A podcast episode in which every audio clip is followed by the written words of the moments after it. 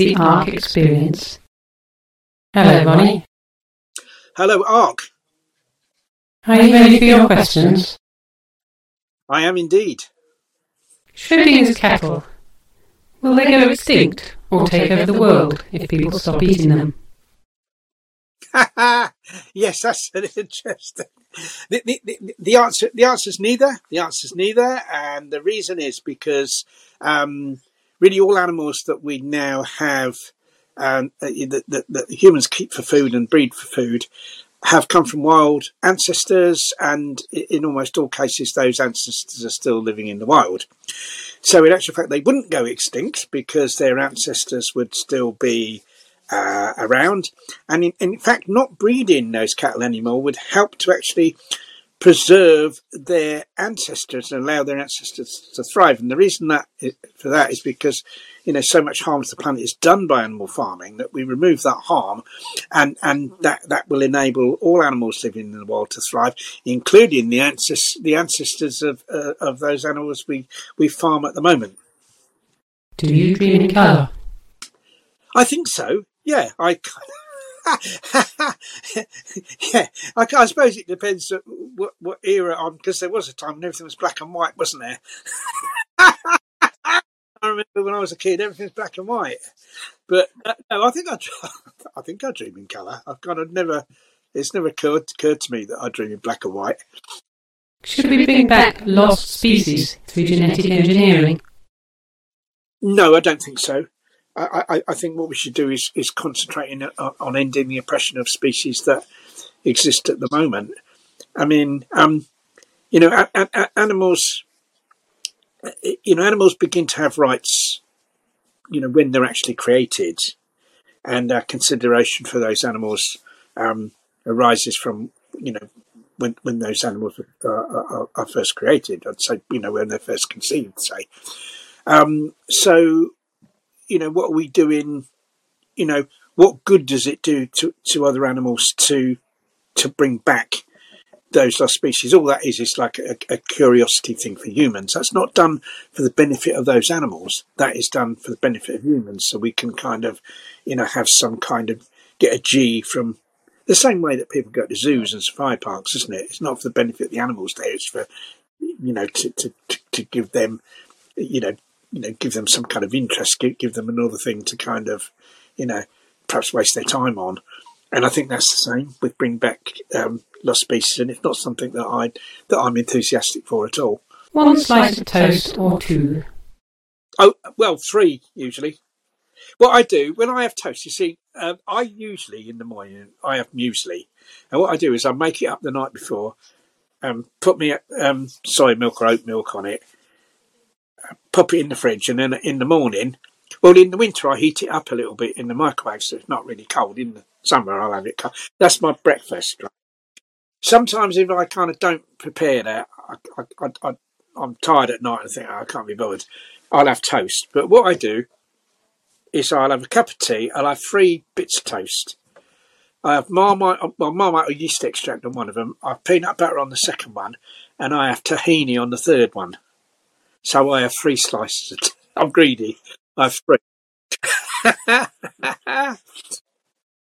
what are your thoughts on snails? Um, I, I, think snails should be protected. I, will always move snails off the path. I, I, think I think there is evidence that snails are, uh, that mollusks are sentient, so that they, they you know they do have a degree degree of feeling. So I wouldn't want them to be harmed in any way, and I, and I kind of you know, do my best to move them from harm. One one worrying thing I've noticed, though, um, certainly where we live, is is the reduction in the number of snails.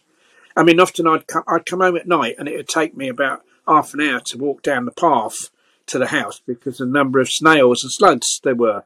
And now it's not like that at all. The numbers have very much diminished, and I don't know whether other people have experienced this, but it's very worrying what's caused that you know, because that has a knock on effect on other animals, that, you know, like sort of birds and hedgehogs and all the creatures that kind of live on the snails and slugs. Um, so yeah, no, I've, I have a lot of respect for snails, and I do try to, you know, my utmost to avoid harming them. Don't use the V word. What does the V word mean to you? Well, the V word veganism. Well, vegan, veganism to me means um, it kind of means animal. It means animal liberation in in the broadest sense of animals, because I think I, I, think it means. I mean, I think it means opposition to all forms of oppression and to all forms of exploitation. And I think that also, if we kind of look at the history of veganism and kind of what the what the founders of the vegan movement intended, it means opposition to also to the uh, to the oppression of humans, not just to other animals, and that's what it was kind of meant to be. But I think it's mainly the focus is on other animals because if you look at oppression throughout the world, it, you know, you know, the vast the vast majority of oppression in terms of numbers is caused by humans against other animals, which I think quite rightly means that the focus of veganism should be on other, other animals. So veganism mean veganism means animal liberation is, is animal liberation. It means anti-supremacism, anti-speciesism, anti-oppression, anti-exploitation.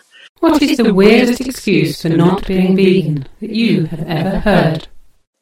Someone pointing at their teeth, perhaps, although that's quite common, isn't it? You get the, the teeth pointers. Uh, but we did have one bloke come up to the stall, and all he did was just shout B12. He shouted B12 and then just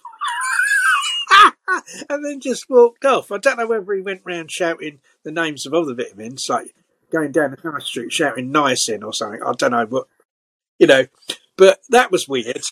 If roses are red and violets are blue, what colour are thoughts? What colour are thoughts? I, I, I don't know really. I think they're probably different colours depending on what thought it is, to be honest. You know, but I don't know what colour could be put. To, I suppose you're thinking about protecting the environment. That'd be a green thought, wouldn't it? If you're angry, would that be a red thought? I don't. I don't know. Don't know. But um, maybe, maybe they are. Maybe, maybe they are colours. I haven't. It's not something I thought about in any colour, to be honest.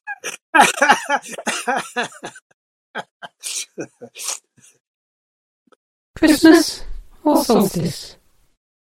I kind of, I, I don't know. In a sense, I think neither because I think it's all connected with religion, and it's so therefore it's all bollocks. Um, but but but yeah, I, I, think it's okay for people to cheer themselves up. But it's just uh, unfortunately, what they're doing is, you know, the main thing I'm concerned about is all the animals that um, are slaughtered to, for people to stuff down their throats at Christmas. Uh, that's the the main thing I'm concerned about. That concludes the Arque experience. Thank you, Ronnie. No, it's been a pleasure. They are good questions, actually, because they're different. I always get asked the same questions, and it's nice to have some like different, different ones.